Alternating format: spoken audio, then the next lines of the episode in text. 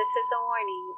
This podcast is not suitable to be listened to around kids and probably not even out loud at the office. We cuss a lot, we drink during the recording, and we touch on some very adult subjects. We recommend listening when the kids aren't around or when you have headphones. Thanks, guys. Bye.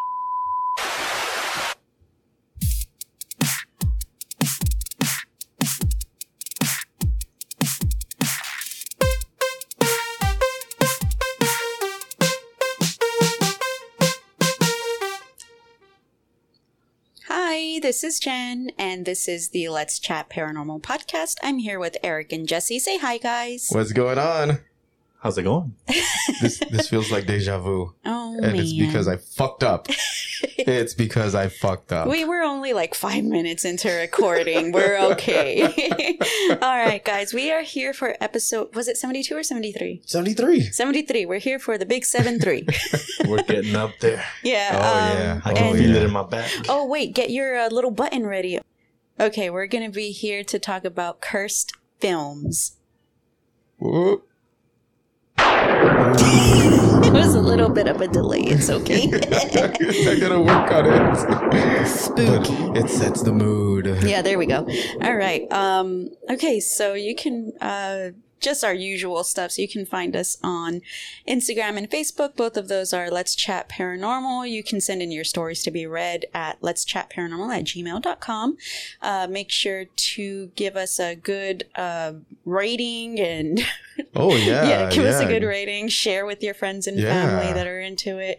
Um, you can find us on Apple Podcasts, Spotify, Podbean, and wherever else you guys are listening. Because I don't know where that fifty percent other is coming from, but you guys are listening apparently. Yeah, and uh, uh, uh Back be rooms, patient. baby. Oh yeah, back rooms. Back yeah. rooms, that's where we get the, Oh, And they're man. from the listen back rooms. and, and be patient with me, guys. I'm still learning like the ins and outs of this new mixer. the new mixer is super cool. Like you could literally, it, it's like I posted a picture. Go to our Instagram. Let's chat paranormal. It's super cool. I mean, it, it has so many bells and whistles that I'm still trying to learn I know. to to uh, get us to to the back to the quality that we were at. It, uh, we're good. We're good. All right. So, um, th- there's two major shows that you can find us at. Uh, we're going to be set up at the Kings of Horror, the uh, show that's going to be June 25th and 26th at the Rock Box. Uh, it's going to feature John Kassir there. He was the voice actor for the Crypt Keeper. I know a lot of our fans probably love him. I hope that whenever he goes to use the restroom, he just starts cackling in oh the my stall. god. That would be awesome. Right? Oh my god. Like you're taking a leak and he's like in there and he's like, ah.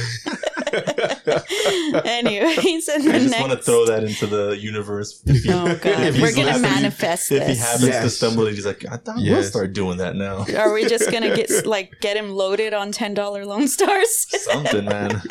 All right, and then the other show that we're gonna be at is this. It's gonna be uh, the Summer of Santa Carla.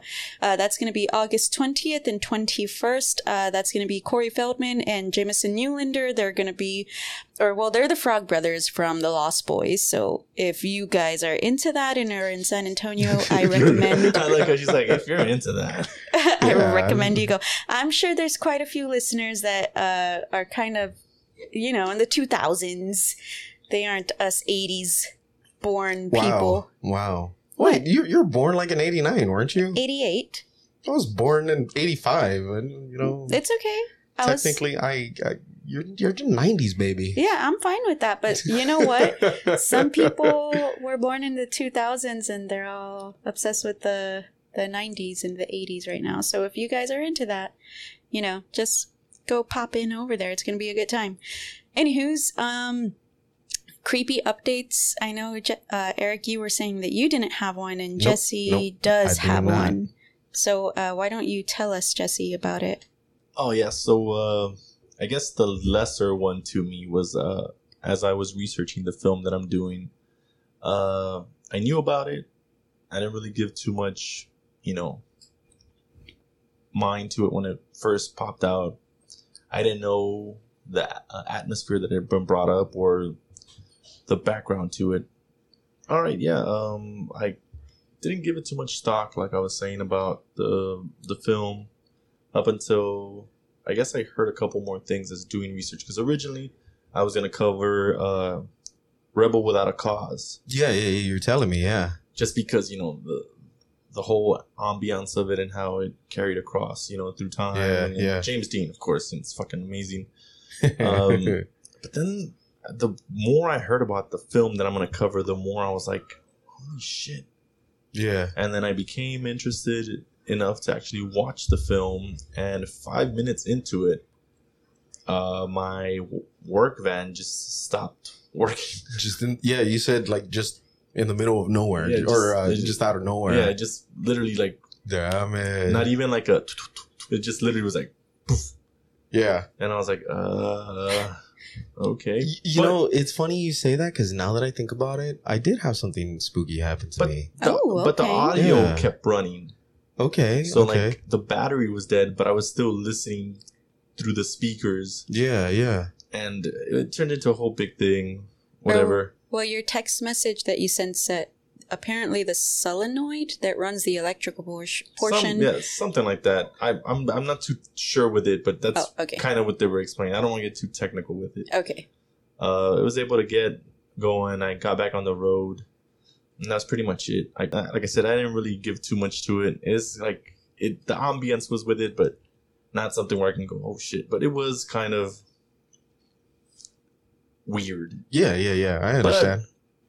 I guess the weirdest part was um I had made a protection thing for the house just because secondary some shit seemed really weird and off okay, okay. and um it's in the yard and it's like pretty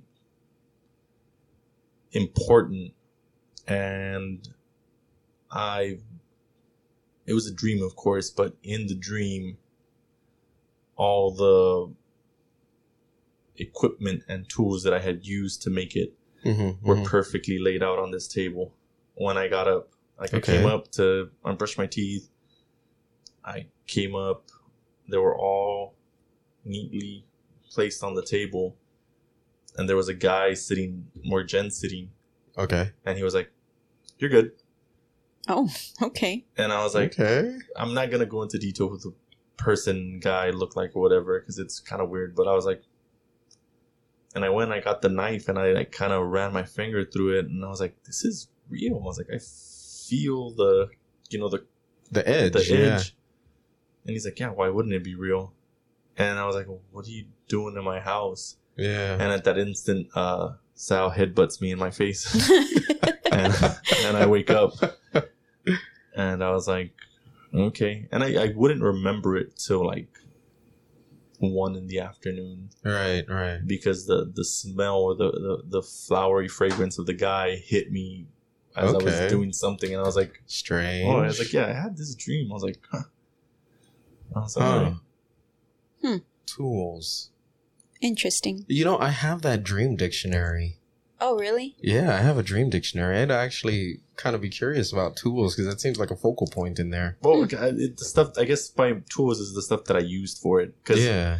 so it, not to sound cheesy, but I actually had to go rewatch Prince of Darkness because of that uh, dream. Because the the the recording sequence of the dream, I don't know if you remember it, Mm-mm. where it's like eh, everybody has the same dream of the church front and the Okay. shadowy figure coming out. Okay, okay. and it's like we can't reach your subconscious uh this is a recording from the future no we can't reach your conscious mind due to the lack of our technology Okay. uh but we can get to your subconscious this is not a dream it is a pre-recording to warn you of what's going to happen Oh, and like, shit. like it's someone's like point of view and they're going to the church and it opens up and there's like this weird unhumanly figure just coming through the Okay. church doors you, What you the don't remember fuck? No, uh, man, I don't remember John that Carpenter's, at all. uh, Prince of Darkness? no, I don't remember that at all. I don't think I've ever seen it. I have tried to make you watch it time and time again. It must be one of those movies that I'm just as soon as it starts, I'm like, I don't know why because as far as like an occult, uh, satanic type of movie, it is like I am thirty something years old and uh, I watched and I was like, it was Jesse's birthday, by the way. yes, sad. and, yes. and I was like, fuck, I was like, this thing still creeps me the fuck out. Yeah. There's not. I was like, I was really in shock on how much it fucking rattles me even up to this day. Oh, like Damn Hereditary it. is for me. What? You know, I I I forgot again. Another missed opportunity. I was going to put uh Los Mañanitas on on here and play it for Oh, for Jesse. Oh, Don't worry, I know the words. oh. everybody's anxiously awaiting, man. no, I, I, I, I know like the first verse because uh, Lita made me sing it to her Oh, one year. man. Oh, okay. Um. Anyways, was But- uh, was that it? Yeah, that's it. That's pretty much it. Okay, I have a creepy update that happened earlier today. okay, okay. So I so this morning I went and I got tattooed, and then instead of going to go pick up Jess, uh, Jesse and Sal from his sister's house, I came home to finish my notes. And so, uh, spoiler, I'm I'm going to be talking about The Exorcist today. So while I'm doing my notes on The Exorcist, it's just me and Lola. It's quiet in the house, and like I'm hearing weird rustling, and I'm just like, you know what? It's whatever rodent is or rodents are in the attic. It doesn't matter. Well, I I heard the click of a door, and I don't know if it was Sal's or the bathroom or the closet, but I heard the click of a door, like it was gonna open or like if it had opened. And when I got up to check it, like none of the doors were open though, and I was like, well, Yeah, and I was like, that's very strange because, like I said, it was just me and Lola. I didn't have music on or a TV on, or like as background background noise. It was just me and her, and right, right. and I heard this click, and so it was very distinct. You know, like once you live in a house for a while, you you're familiar with the sounds that it produces, and so that's one of them. And I had all of the doors closed. Like it's not like uh like you're opening one door and then like, Like, the, air pressure in the house is making the other door close and stuff. Yeah, I get I get what you're saying. Yeah, Yeah. absolutely. so that so it couldn't have been that and then um at after i was done with my notes i did leave to go pick up sal from jesse's sister's house and i brought him back and on the way home i i stopped and i got him a happy meal and so when we got home i was like all right dude here's your happy meal and he was sitting where you're sitting right now Okay. And so, as you can see, uh, for or well, our viewers can't see, but uh, to like the right of me, just maybe a, a two or three feet away to from from me is a TV that we have that has a like closed circuit TV to the outside. It just has like our front door and a bit of the driveway and some of the street that you can see. Yeah, it's like a live feed of of the outside. Yeah. Right, right. So, um, it was me and Sal were the only ones in here with Lola, and me and uh, he's eating, and I'm talking to him, and like I look over, I glance over my shoulder to the right to look at the TV, and like I'm literally just looking because Lola started barking, and Lola barks at anything. Lola will bark at a leaf. Well, okay. I okay. look to my right and I glimpse the TV out of my peripheral and I see like the form of a man. Ooh. And he's no. doing this. Like, you know, like the Peter Pan, like when he's uh, hands on his hips. hands, in his on hips, he's yeah. got his legs spread and he's just like this. Like like if he's standing straight and like, you know, I I literally I only glanced and then I like glanced back at Sal and then I was like, what the fuck did I just see? And there's nobody Right. there. Oh shit. And so I was just like, that was very weird. And I was uh I'm not gonna worry about it because like I it it didn't feel malicious or anything like that. It was just it, odd. was just a yeah, it was a strange uh, image. And right? Yeah. now that you say that, that's weird. Remember when Sal came running out of the bedroom that I was telling you? Oh yeah, Sal's been having very strange dreams also lately. So, hmm, curious. Really? Yeah. Okay. All right. Well, that was my uh, creepy update. That's it. Okay. Well, uh, you know, strangely enough, I actually do remember some. But again, uh, like I've like uh, all of our listeners know uh, probably by now, uh, I, I kind of pay these things no mind because I'm more of a skeptic, right? I'm more on the, the opposite side of the spectrum in terms of believers. Not saying that I don't want to believe or I, that I don't believe people's experiences. I just, you know, just just my nature to explain things. Mhm. So today, in the morning while I was actually uh, perfecting my notes, right, uh, finely tuning them and stuff, I heard what sounded like pans being banged together in our living room, Huh. right? And uh, it was so prominent that I even asked Eva in the room, like, hey, what was that? Did you hear that? Because not only did I hear those pans banging, but I also heard someone say, hey, Logan Oh, right? And it was very prominent, and that's why I, I said I, I went and asked Eva because I, maybe I thought it was her, right? Mhm. I I, may, I thought maybe it was her, or maybe she knew one of the boys was telling Logan to go back to bed, or whatever it may be, right? Mhm. She said no, she didn't hear anything. Uh, so you know, I just went about my day because uh, again, like I was like, hmm, I don't know, Mhm. right? So actually, the last thing that was uh, strange, I'll just say strange, but me and Eva were eating dinner at the dinner table, right? And you know how there's a TV in there. We were Yeah. actually starting the first episode of Stranger Things, Oh God. uh, the new season, Okay. while we have dinner.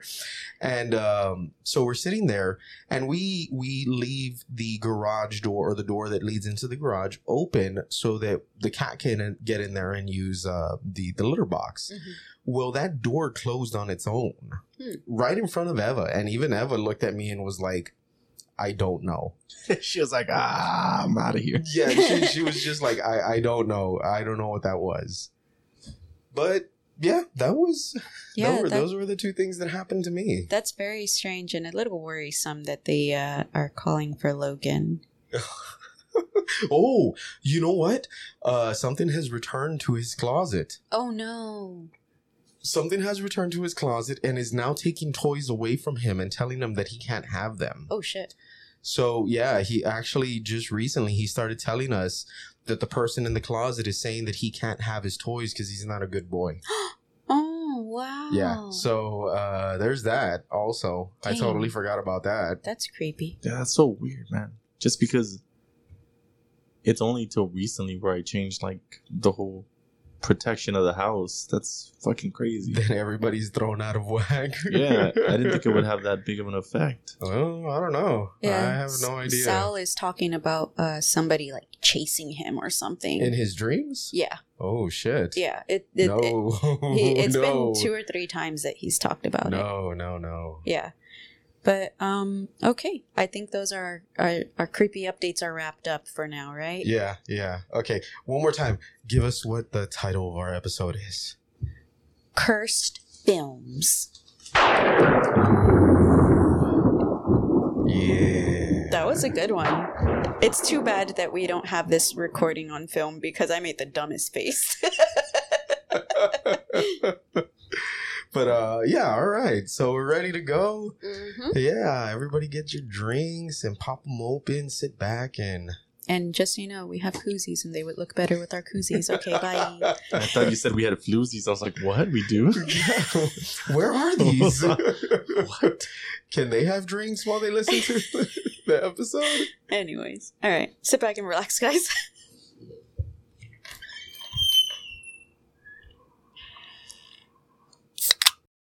All right. Well, seeing as how um, mine is the the baby of the the three films, the youngin.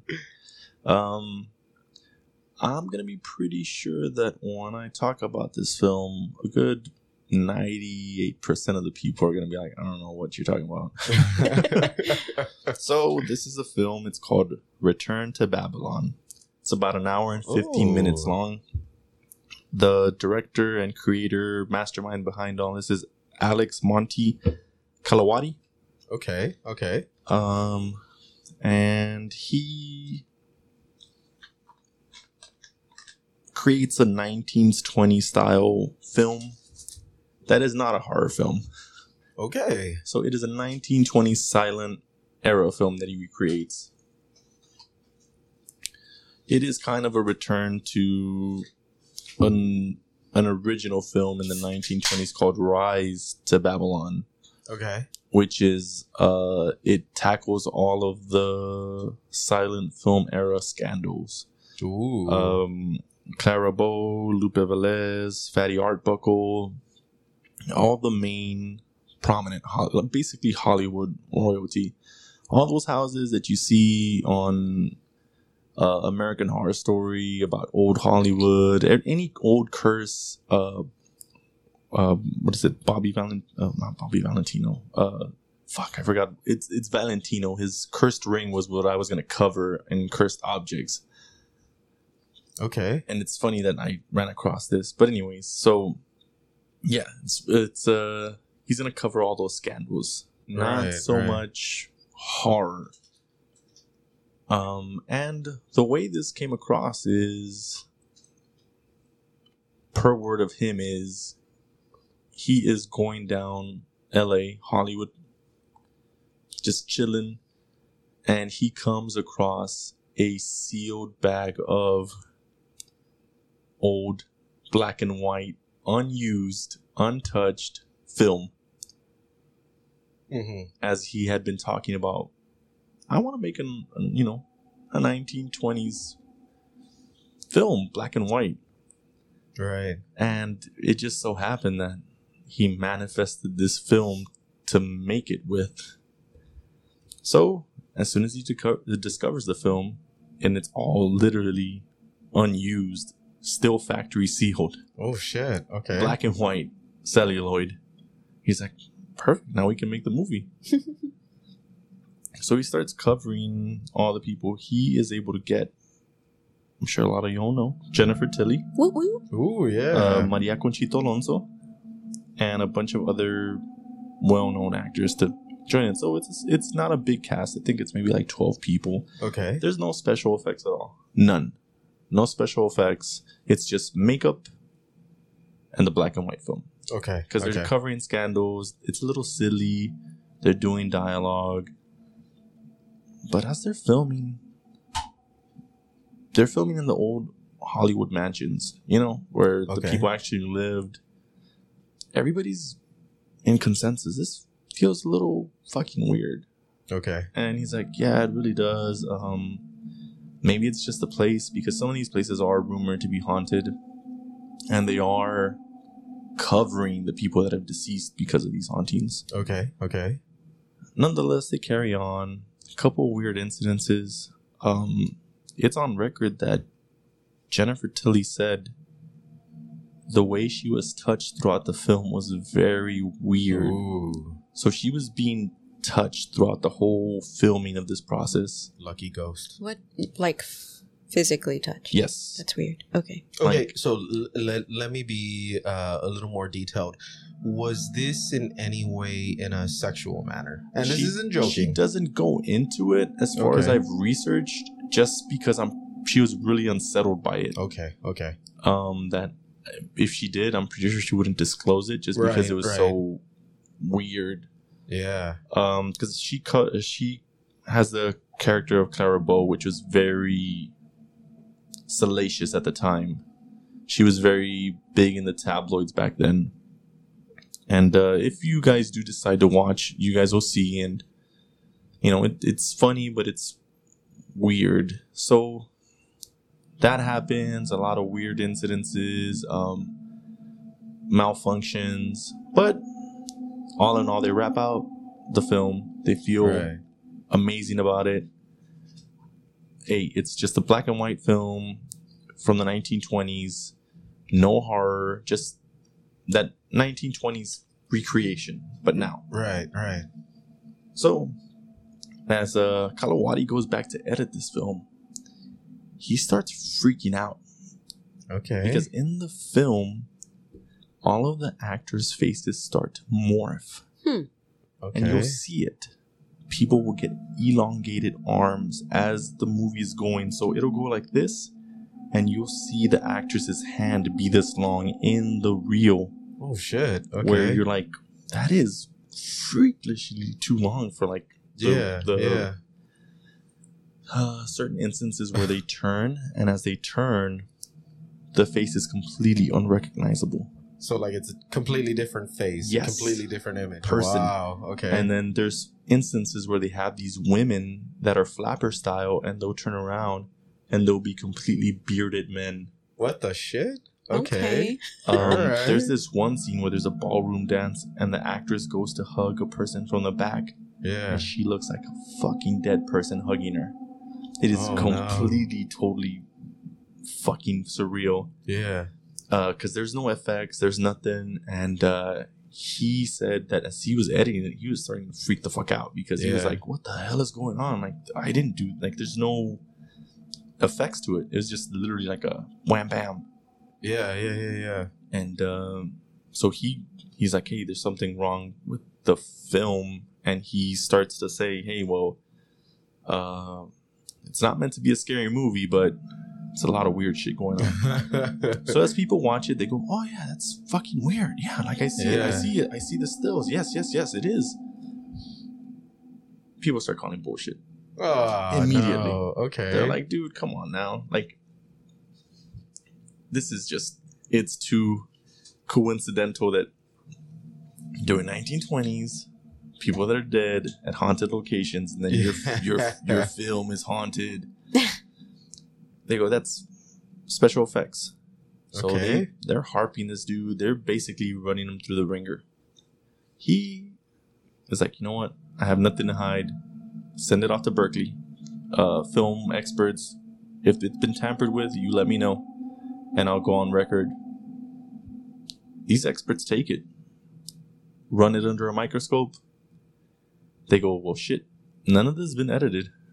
This is literally straight up the film this would have cost too much money for the morphine yeah. in the film for you to do and like the actors and actresses have gone on record to go like yeah we didn't do Yeah. anything fucking The- weird basically yeah they were like yeah this dude didn't change shit so they essentially were like fuck you we're not gonna believe this and they Yeah. kind of swept it under the rug and uh now it's been kind of listed as that weird horror film that has weird ambience when you watch it but it's underground like I, if if any of y'all have heard about it or seen it and you've seen the stills uh especially the running part where the, all the uh basically the hollywood orgies happening Okay.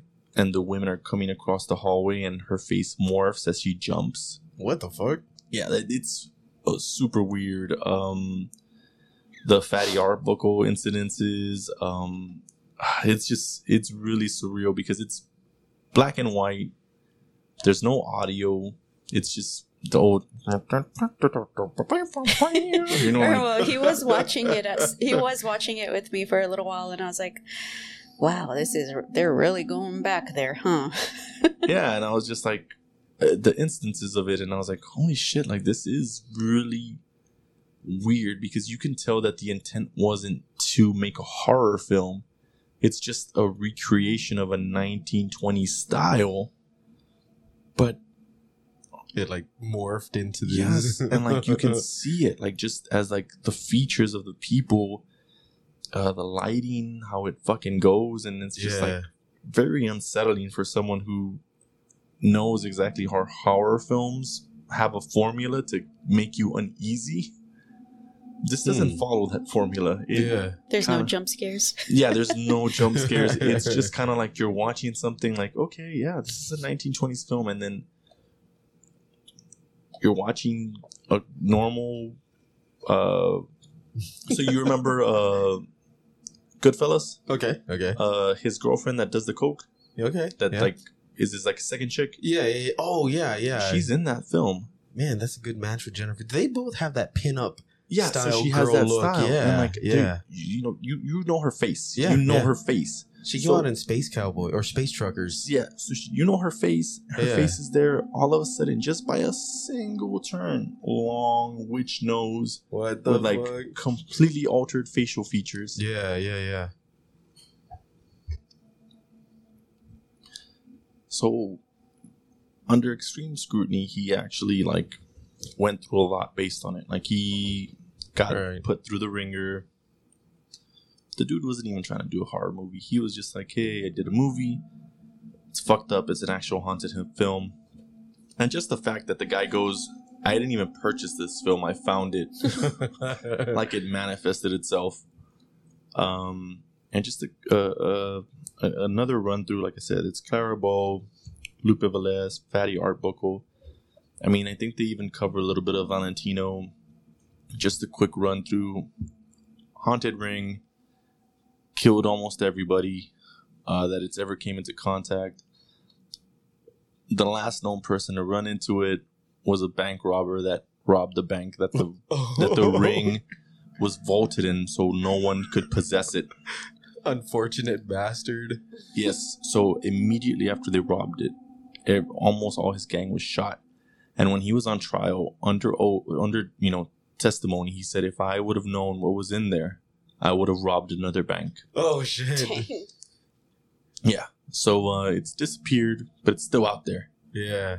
Um, it's killed people in a matter of like days, uh, running over, uh, car accidents, is, uh, you name it. If you're curious about it, uh, look it up. Old Hollywood. Um, really fucking creepy. A lot of debauchery. Debauchery. Okay. Like, Ooh, uh, yeah. Just you know, orgasms, orgies, and orgies. uh, Okay. yeah. Uh, Yeah. Again, we don't do uh, true crime. If nobody knows uh, Fatty Arbuckle, he was um, how can I put it to you? Chris Farley comedy, but with the the popularity of like who would you say is the, the most popular actor right now? the Rock is The my- Rock. that kind of fandom where like okay. Anything- Okay. The Rock or Dwayne Johnson? There's two of them. yeah, there is two of them. If, separate a lot of women are like a lot of women are like I wish there was two of them. You're dreaming big for us, Jen. I know. Geez. We appreciate you. You're um, welcome. yeah, and uh, you know he did something very heinous that was put on him. The, he was found not guilty, but his career was completely destroyed by it. Oh yeah. Oh yeah. Um, yeah. Um, Old Hollywood, Return to Babylon, Alex Monty Canawati. If you're interested, it's got Jennifer Tilly. She's running around in 1920s attire. Yes. Yeah, being like Yes. Am I on? Yeah. Uh-oh.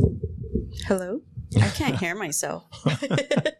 Anyways, I appreciate anything with Jennifer Tilly. yeah, there. you know, Yeah. it's Oh, God. The, the the makeup and the aesthetic of it is true to the thing. It's just really fucking weird. Anyways, okay, I'm talking about The Exorcist, guys. Oh, okay. All right. Oh, nice. For our uh, cursed. Can y'all hear me okay? Because I feel like I'm going in and out. It's the Yeah, curse of it's uh, Salma Hayek toes. Yeah. Okay, okay. Damn it, Salma Hayek toes. That was like a real struggle for you. You gotta be gentle with the toes in your mind. Jesus Christ. Anyways, all right. I'm to start. On December 26, 1976, the movie The Exorcist was released to 24 theaters in the US and Canada. The movie was based off of a book by William Peter Blatty, who also happened to write the screenplay, and Oh. directed by William Friedkin. And I just want to say that's just so uh, rare, I think, when they write the actual screenplay, like the actual authors of the book. Okay. Okay. But anyways, uh, back to William Friedkin. Uh, in his lifetime, he was known for directing many other movies like To Live and Die in L.A., Rules of Engagement, The Hunted, an episode from the Alfred Hitchcock Hour, The Twilight Zone, Tales from the Crypt, and even two CSI episodes. Damn. I know he had a very long career. The movie was met with mixed reviews, and though it was a small theatrical release, people couldn't get enough of it. People reportedly would see this movie multiple times and were willing to wait in harsh winter weather conditions. People were also taking their children to Oh, see this God. movie, even though it was rated R. Uh, the ratings board at the time felt it deserved to be rated X. I kind of agree. um, while watching the film, people had, I'll say, reactions. uh, some of the more extreme included heart attacks and a miscarriage. and- what the shit? Yeah, yeah, that's fucking wild. Um, it was also reported that one audience member fainted, broke their jaw, and sued Warner Brothers. And one article even said that like they settled out of court. So that's a bit wild. Interesting. Yeah. Yeah. Yeah. So many people don't know this about The Exorcist, but the book was inspired by a real life case of demonic possession in 1949 of a 14 year old boy. Boy, a, boy, a boy. Um, so there are three names that are attached to this case. Uh, they're all supposed to be the same person. Roland Doe, Robbie Mannheim, or Ronald Edwin Hunkler. But I'm gonna go with Ro- Roland Doe just because that's the the common one. So Roland was an only child. He had no siblings to play with. Instead, he was entertained by his aunt Harriet, Hmm. who was a spiritualist. if you don't know, but at the time, spiritualism was big business, hmm and the Ouija board was a popular item. So Aunt Harriet dies, and the family begins to experience strange noises, furniture moving on its own, and objects flying or levitating, Oh shit! only when Roland is nearby. So, Burn it with fire. Damn it, Roland. Roland's parents contacted their Lutheran pastor, Luther Miles Schultz, who happened to That's have a an coincidence. Lutheran, Lutheran. Uh, boy on fire. he happened to have an interest in parapsychology already, uh, and asked him to stay. Uh, he asked Roland to stay overnight at his own house. Hmm. Schultz claimed that he witnessed objects and furniture moving around, only around Roland, as well, and recommended that his parents reach out to a Catholic priest. Once in contact with the Catholic Church, Roland undergoes many exorcisms. One notable experience happened at Georgetown University Hospital, where during the exorcism, Roland broke free from his restraints, managed to break a bed spring, and used it Oh, to yeah. slash at the priest, cutting his arm and forcing the exorcism to stop early. Yes, and I believe it was described from like elbow to wrist that he had cut his arm. Jesus. Mm-hmm. From there, the family took Roland to St. Louis, where a cousin contacted a professor slash bishop at St. Louis University. I'm saying that with a question mark just because it wasn't very clear. Um, who in turn contacted William Bowdern of College Church. Together, they made a trip to visit Roland, where they both claimed to also have seen a bed shake, objects that flew, and Roland speaking in a guttural voice. Mm. Roland was also showing an aversion to sacred items, similar to Clara Germana Cele from our Spooky Kids episode. Mm. There was a final exorcism that was performed where words like evil and hell and other strange marks appeared on Roland's body. The mattress of the bed was said to have shaken during this exorcism as well. After this exorcism, it is said that Roland moved on to lead an ordinary life. Very nice. Yeah, so that's the that's the Cliff Notes version of the case that inspired the book. Uh, so now I'm just going to read a quick synopsis verbatim for the movie from the Warner Brothers website for anyone that has never seen the movie. Uh, I'm just going to say it's literally the scariest movie I've ever seen, and I it I don't watch this as often as I do to other scary Never seen movies. Prince of Darkness. How dare you? Some respect on John Carpenter's. All right. When a charming 12 year old girl takes on the characteristics and voices of others, doctors say there is nothing they can do.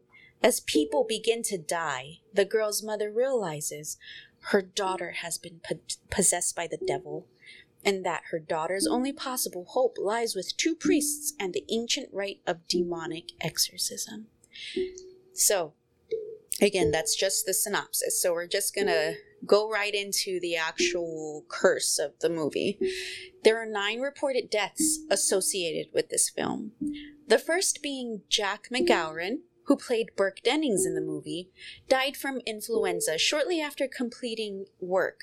Uh, this was even, I believe, before the movie was released. Uh, I can't pronounce this correctly. I'm very sorry. Uh, I, I believe it's Veshliki Maliaros, who played Father Damien Karras's mother. She passed away from natural causes while the movie was still in production. actors Linda Blair and Max von Sydow both lost family members. I believe Linda Blair lost uh, her grandfather, and uh, Sydow. Oh my gosh, I can't remember what family member it was. It wasn't very clear because there was only one uh, article that said specifically. Right. One crew member's wife gave birth, and their child was unfortunately stillborn. Oh no. I know. A man who refrigerated the set passed away. A building janitor was shot and killed, and an actor on the set murdered a journalist.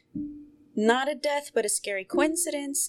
The son of Jason Miller, who played Father Karras, was involved in a near fatal motorcycle accident while filming. Oh filming. yes, that's right. And um, I know that's not all nine people that uh, that they mentioned in like all of the articles, but it uh, they didn't go t- into each person, but it, it was pretty much basically just people associated with the film, uh, actors, and just people working on the set. Right, right, right.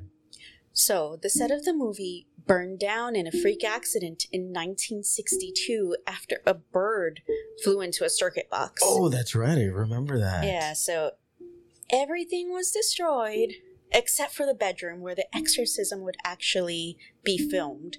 So that's just fucking wild. Two actresses on set reported to suffer back and spinal injuries while filming.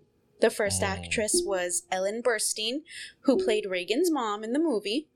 She suffered a spinal injury while being hoisted around in a harness. She Mhm. even told the director that they were pulling me too hard. But his response was, Well, it has to look real. After that, yeah, I know. After that, she said that when filming, they smashed her to the floor and Oh yeah. she was screaming at the top of her lungs, Turn the fucking camera off. Yeah. I don't blame her. And that that injury right there is ultimately what led to her lifelong pain. Yeah. Uh, is that is that back injury right there? Yeah. Uh, after that, she had to use crutches for the remaining time of the production. The second actress was star Linda Blair, who said that the set had poor rigging and that she believed it would contribute to her developing scoliosis. During filming, she fractured her lower spine and says that the actual footage of her injury was included in the movie. Yeah. She would later suffer more injuries on other film sets that would have her like falling and basically just hurting her back all over again. Yeah. This was a different time. Yeah. This was a very different time. Uh, when the movie was eventually screened in Rome, the theater was located between two churches. During the screening, a loud thump was heard. During that time, a bolt of lightning struck a cross while oh, it rained. that's right. Yeah, and so the last one, um, just a little shocking. Wait, wait, wait. What? With a little more detail on that cross, Uh-huh. the strange thing about that cross is that that cross had been there for well over 400 years. Mm. And it's coincidentally that during that filming that it is struck by lightning and it falls. Sounds a bit suspicious. yep, yep, yep. All right, so my last one, uh, it's a little gruesome. It was reported that on set, a carpenter lost his thumb Oh yeah, that's right. while working on props, and a lighting technician lost a toe. I don't know how, but there, there Let's was just, say Salma almost lost a toe too. wow, I didn't even think of that. I saw it coming. I didn't. You set him up and Jesse knocks him down. Sweet Jesus. All right, I'm done. Okay, so it's it's my turn. All right, I'm Right. ready to listen. So I covered the movie that set the stage for years to come, right? The one that kicked off the Satanic Panic and what eventually ultimately led to uh, the tragedy that is the West Memphis Three. Oh, no. Okay.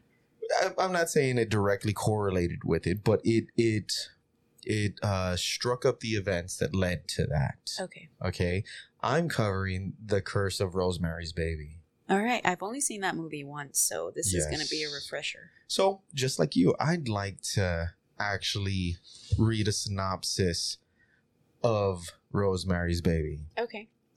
A young woman comes to believe that her offspring is not of this world.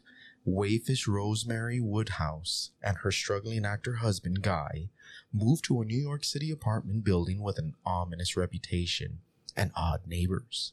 Roman and Minnie Castevet. When Rosemary becomes pregnant, she becomes increasingly isolated, and the diabolical truth is revealed only after Rosemary gives birth.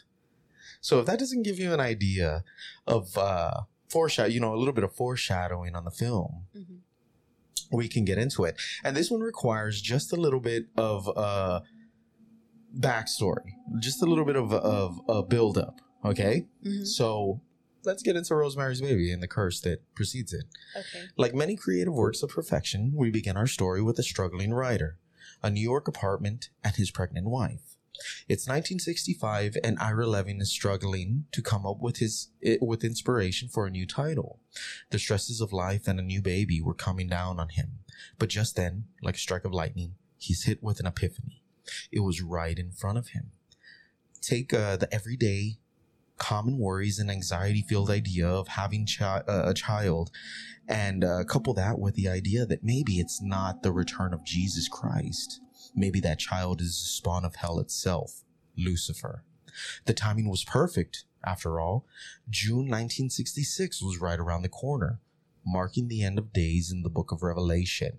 666, the number of the beast. Okay. Religious counterculture was also making its presence known, with the Church of Satan being speculated to be established soon. Antoine LaVey. Wait, Antoine LaVey. Yep, yeah. Get it, boy. Vanity Fair right before it's released. And this is the book. Right before its release, even published a piece with the title cover reading, Is God Dead? Jesus Christ. Levin wrote the book alongside him and his wife's journey through their pregnancy, taking notes along the way. He noted that he never once allowed her to read the manuscript, though. He knew this creation was blasphemous and feared the backlash. The fears, though, were unwarranted as the book released to mountains of praise and adulation, immediately being declared a work of perfection, being considered one of the best works of horror ever being crafted. Truman Capote likened Levin to Henry James. Four million copies sold within a short run. Dang. Levin had made it. Fast forward a year, and the success of his creation goes on to take the form of a film that is to be directed by Roman Polanski. Now, like I mentioned to you earlier, Mhm. uh, we've said many times that we are not a true crime or crime podcast, so I won't be getting into the disgusting details of Polanski's actions. But I think it's safe to say that he is a disgusting individual. Okay? Mhm. So moving on. Most would almost certainly agree that the the stars the stars and the planets must have aligned while Levin was writing Rosemary's Baby because it said that it was made to be adapted. The way he the style that he wrote the book was almost script like and translated well to screen. And that's exactly what the movie is. It's almost page for page, exactly like the book. After its release, more adulation and praise are tributed. And I want to use tributed in quotations, Okay. right? Like a tribute, a sacrifice, or uh, an offering. Yeah. Right? To the creation that is Rosemary's Baby. These are just some of the reviews and praise. Roger Ebert wrote, Polanski outdoes Hitchcock. Liz Smith in Cosmopolitan called it sheer perfection. Variety praised just about everyone involved. Polanski had triumphed. Star Mia Farrow was outstanding. Composer Christoph Komeda's score was top notch, and producer William Castle had crossed an artistic Rubicon. But all of this was short lived. As many believe, the curse began. The first to meet their untimely demise was Komeda. Now, details on his death are still scarce, but Polanski told it this way. In autumn of 1968, then 37 year old Komeda was roughhousing at a party when he fell off a rocky escarpment and into a four month coma. The very same affliction Levin's witches used to kill Rosemary's suspicious friend in the book. Oh. Komeda never regained consciousness and died in Poland the following year. In 1969, producer William Castle, sick with worry from the hate mail he received constantly, was suddenly stricken with severe kidney stones. While delirious in the hospital, he hallucinated scenes from the film and was said to have yelled, Rosemary, for God's sake, drop the knife. Jesus. Castle recovered, but just barely, and never return to Hollywood or make a hit again. Though this individual was not directly connected to the film, the building was. The Dakota, the building that the movie was filmed at. Now, if the Dakota sounds familiar, it's the site that Mark David Chapman gunned down John Lennon, Oh shit. hitting him four times, possibly another falling to the curse of the film. Then, of course, and this is only necessary, right? We speak of Polanski's fate, told and retold into legend, even by himself. Polanski had re- uh, relocated to California alongside his new girlfriend, actress Sharon Tate, who was fresh off her first movie role as a witch in the eye of the devil. Just before me, before filming began, she had gunned hard for the lead role in Rosemary's Baby, but Paramount casted Mia Farrow. Tate instead loitered around the set, appearing uncredited like a ghost in the background of Rosemary's young people only party scene, and say some becoming increasingly obsessed with the occult. Many years later, a friend quoted her in the print as having said, The devil is beautiful. Most people think he's ugly, but he's not. Polanski saw Tate, by then his wife and very pregnant, in July 69, noting in his autobiography a grotesque thought he had at the time You will never see her again. He wrote, Tate obviously was bru- brutally murdered on August 8th by the Manson family, as was their unborn son, all while Rosemary's Baby still lingered in theaters. Unable to really comprehend the tragedy and taboo of the murders, the public took to Satan and curses of the as the culprit of these heinous acts. Others said Polanski himself offered Tate up as his blood sacrifice in exchange for his own success. Jesus. At the time, he was still relatively unknown and not well, you know, known as a as a director. Of all the people I just mentioned, you might have not noticed that Ira Levin was absent from the group. But very, very ironically, he wasn't immune to the effects of the curse. First, his marriage fell apart, sadly. Though, to the success of Rosemary's Baby, he really never rode that wave fully into Hol- the Hollywood elite, along with forever being the usher of such a taboo subject. He will forever receive hate mail for it. Hmm. By the 90s, Levine had his opinions and was generally tired and exhausted from the entire ordeal. In my opinion, and even uh, he even penned a sequel, a weak sequel called Son of Rosemary, which was panned and quickly forgotten, even though it did become a bestseller. And that's the way his life remained Well, I mean, till his death. think about it. Like it's like a double-edged sword. Okay. He writes this. There's a difference between uh, film and book success. Right, right. So book success, you can get a couple of uh, critiques from them, Yeah. but once it gets transferred into film, film, yeah. that's when they come out of the woodwork. yeah, You yeah. you become uh, once stuff is getting filmed, like if podcast, Uh-huh. we get a little bit of critique, but if it turns into YouTube, you know, it, it, the critiques are completely different. Oh yeah. Uh, oh yeah. they're a lot more absolutely. Vocal, you know, and uh, you can get blamed for anything once you know it's an image-based form. So Yeah, you know, I'm yeah. pretty sure he was getting blamed for anything yeah. from a, a, a kid misbehaving to you know anything. Yeah, and and that's the funny thing that you or the the funny thing that you mentioned, or the the, the reason why you mentioned that is because uh the Catholic Church actually condemned him and the film. Oh. yeah. Yeah, they put a big OC on him in that film, right? Excommunicado. yeah, pretty much. Wow. So, uh, like I said, that's the way his life remained till his death in 2007. Sad and wanting to be left alone, making jokes about himself, his career, and the monster he created. And that is the curse of Rosemary's Baby. Wow. Yeah. And there are other things that I can't really truly, you know, really lend complete credit to the the curse. Uh, because like you had mentioned in your your portion, uh, Mhm. Boops, Mhm. uh, directors were different at the time. And there was even one portion like like uh, in The Exorcist, it, uh, uh, the director I can't remember because they speculate that Spielberg was actually the director of the Oh, film. really? Yeah, Yeah. they Oh, do. wow. But because it was penned in his uh, his contracts that he could not be directing two films at the same time, Oh. he goes directed The Exorcist. wow. But that that's uh, I digress. That's, yeah, that's right? either Like- neither here nor. But it is speculated that, uh, amongst other films too, right? Oh he was yeah, basi- oh yeah. going. You you can't keep that genius down. Yeah. You know you can't keep it contained. But uh, Trifling. Yeah.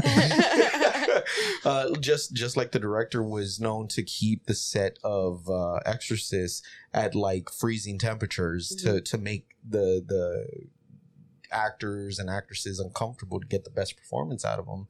Polanski did the same, and with uh, Mia Farrow, there was one scene where he he they did not coordinate coordinate this with New York traffic, but there's a scene in the movie where she kind of wanders aimlessly through rush hour traffic in New York. And she was supposed to go out there and do this without any coordination to get the best reaction. And of course, she didn't want to do it. But after like a lot of deliberation, she finally agreed to it. And of course, and I'm not saying this, like, I'm not saying this in terms of like, to Polanski's credit, that's not what I mean. But Polanski did have to actually man the handheld recorder to get the shot. But that's only because no one else wanted to fucking follow her out there into this fucking Oncoming dangerous traffic. traffic. yeah. Yes. New York traffic in the what is Yeah. it? What uh, when was it filmed? The Uh, 1980s, 69. 69. Yeah. Oof. Yeah. Hey, I'm walking here was a was a was a, was a phrase coined and penned Yeah, yeah. due to the and and that's what I mean. Like he he only did it because nobody else wanted to. Because I'm damn well sure if if he would he was able to get somebody else to do it, he would would have. have yeah. For yeah. sure. Uh, then I, I mean, th- there's there's a couple of other smaller details that I left out because I didn't really feel like they were. Uh, Yeah. Or well, it's interesting that you bring up the temperature of the set because uh, there was one thing about The Exorcist that I didn't include because I didn't really feel it was like a cursed aspect of the set. right. But uh, one of the one of the times that they were that they went on set to go begin filming, uh, the set actually had like I guess like naturally made like a mist or something because of how cold that they had it in there Yeah. um or a mist or a snow i can't remember Well, no, it's uh, you've worked in a warehouse where it's Yeah, cold, so yeah. if you keep it cold, you won't see it. But as soon as you start opening the doors, that, that Oh, hot yeah. air comes in, it Mhm. turns Yeah. into that. yeah and so basically that that they had arrived on set one day to to find that that was that had happened Yeah. so it it's not cursed but it's kind of spooky you Yeah. know oh It- yeah, it sets the ambiance. Yeah, for sure. um but yeah that's really good um if anybody uh, Goes to say, if you farted on that set, people would know. Oh, we would know. Don't be eating no bean and cheese tacos in the morning, sir. oh my god. Wait, wait a minute. Is my sister fucking derailing us right now? Yeah, it's that margarita, It's- margarita train. it's kicking in late for y'all, so we're all good. All right, guys, I think that we can wrap up this episode then. I think that was a really good one besides our five minutes of uh, Miss Hayek's appearance. oh, and you bring up, bring her up. So Anyways, all right, guys, thank you again for uh, Yeah, tuning let's just in. con- let's just Yeah, contemplate or, or think about bit, this. Yeah, Um, Here we go Salma again. Hayek, um, Selena dreaming of you. Oh yeah, my I God. know. Jeez, I, I I mean, would- really, let, let's let's do this experiment I would later. suck your Let's- toes to that song. Yeah. Yeah, let's fill a bowl and let's see how lo- we'll stick our finger in there and see how long it takes to like prune up, Ew. and we'll go back and watch the movie and watch her toe come out pruned. You in don't even know the of time seconds. about seconds. takes. But that's a good gauge. I don't want to be too rough with her foot if it ever happens. So I'm gonna I'm gonna do that theory just Uh-huh. to Uh huh. Uh huh. Anyways, to be the best at it. anyways, thank you again, guys, for listening in to us this week for some reason. Um, They come for the paranormal, but And they the- stay for the toes. for the Salma Hayek toe references. Oh, oh, I also want to put out there that uh, Juanito Loquito Part Two Oh, is coming. I'm ready It's for coming. it. penning it. It is- I I am working out the details. I am Oh man! perfecting it. I have a rough draft right now. All right, Juanito Loquito. And then he breaks into Salma Hayek's house. Oh my gosh. Anyways, all right, guys. Thank you again for listening in. Uh, just a reminder you can send in your stories to be read on uh, the podcast Let's Chat Paranormal at gmail.com. Uh, if you would prefer to like set up a phone call or something, we're about it. Uh, just send us an email, both of our uh, socials, Facebook and Instagram, Let's Chat Paranormal. Um, but all right, uh, in the following week, make sure you're drinking a lot of water and getting all eight hours of sleep and just taking some minutes in the sunshine, you know, just, just Loving take yourself. of Minutes, yourself. Loving yourself. seconds. Yo, burn out here in this Texas heat. Don't that's listen why to I this said woman. a couple of minutes. Put some sunscreen on. yeah, yeah, yeah. That's true. That's true. Don't go out there and raw dog that sun. Because you're going to get it. All right, guys. Thank you again for tuning in, and we love you. Bye. Bye bye.